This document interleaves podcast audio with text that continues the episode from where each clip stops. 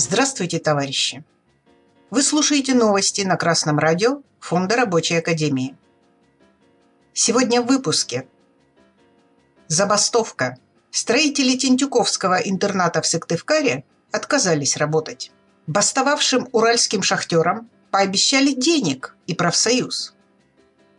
В Сыктывкаре строится второй корпус дома-интерната для пенсионеров и инвалидов на 90 мест. Однако 7 сентября работники объявили забастовку и не вышли на объект. Им не выплатили зарплату. Об этом сообщает портал «Про город». Работники возмущены тем, что им не выплачивают зарплату. Как сообщил прораб, зарплату им должны были выдать в пятницу прошлой недели. Все необходимые документы они сдали.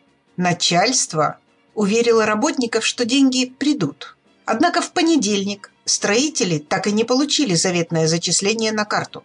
Все строители работают официально, и причины задержки зарплаты им неизвестны.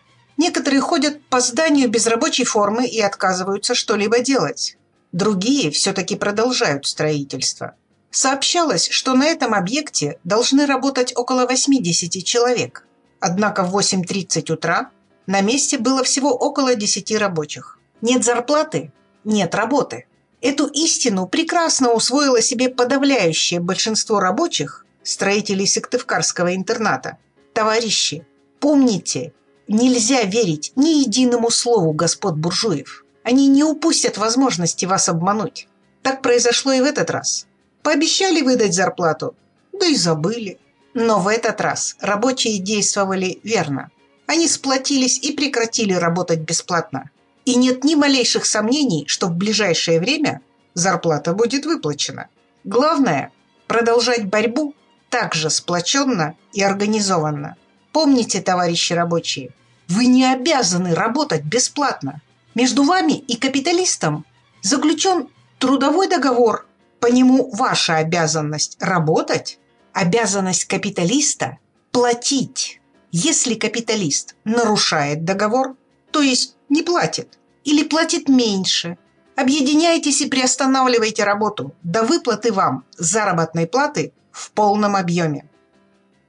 По итогам встречи депутата Госдумы Максима Иванова с руководством АО «Мариинский прииск», где бастовали шахтеры, принято решение сформулировать новые правила начисления стимулирующих выплат – об этом сообщает сайт ЕАН «Интерактивные новости».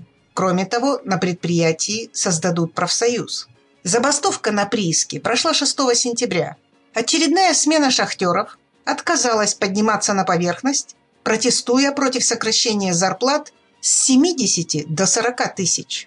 По словам депутата, стороны договорились о создании профсоюзной организации и об изменении правил начисления стимулирующих выплат – Депутат также отметил, что большая часть рабочих была вынуждена присоединиться к забастовке под давлением бригадиров. Размер зарплат их и так устраивал. Целому депутату Госдумы пришлось приехать на шахту.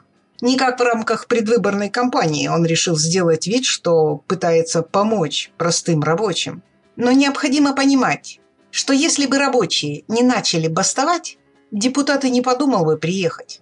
Помните, товарищи, организованной коллективной борьбой можно добиться многого. И борьба шахтеров – прекрасное тому подтверждение. Им удалось в кратчайшие сроки привлечь внимание к своей проблеме и улучшить условия труда. Но шахтерам Мариинского прииска ни в коем случае нельзя останавливаться на достигнутом. Нужно самим создавать свой рабочий профсоюз, который будет защищать не на словах, а на деле интересы всех рабочих предприятия. Нужно бороться за заключение прогрессивного коллективного договора, за повышение заработной платы, за шестичасовой рабочий день. Успехов вам в борьбе, товарищи! С вами была Светлана Чурякова с коммунистическим приветом из Печоры.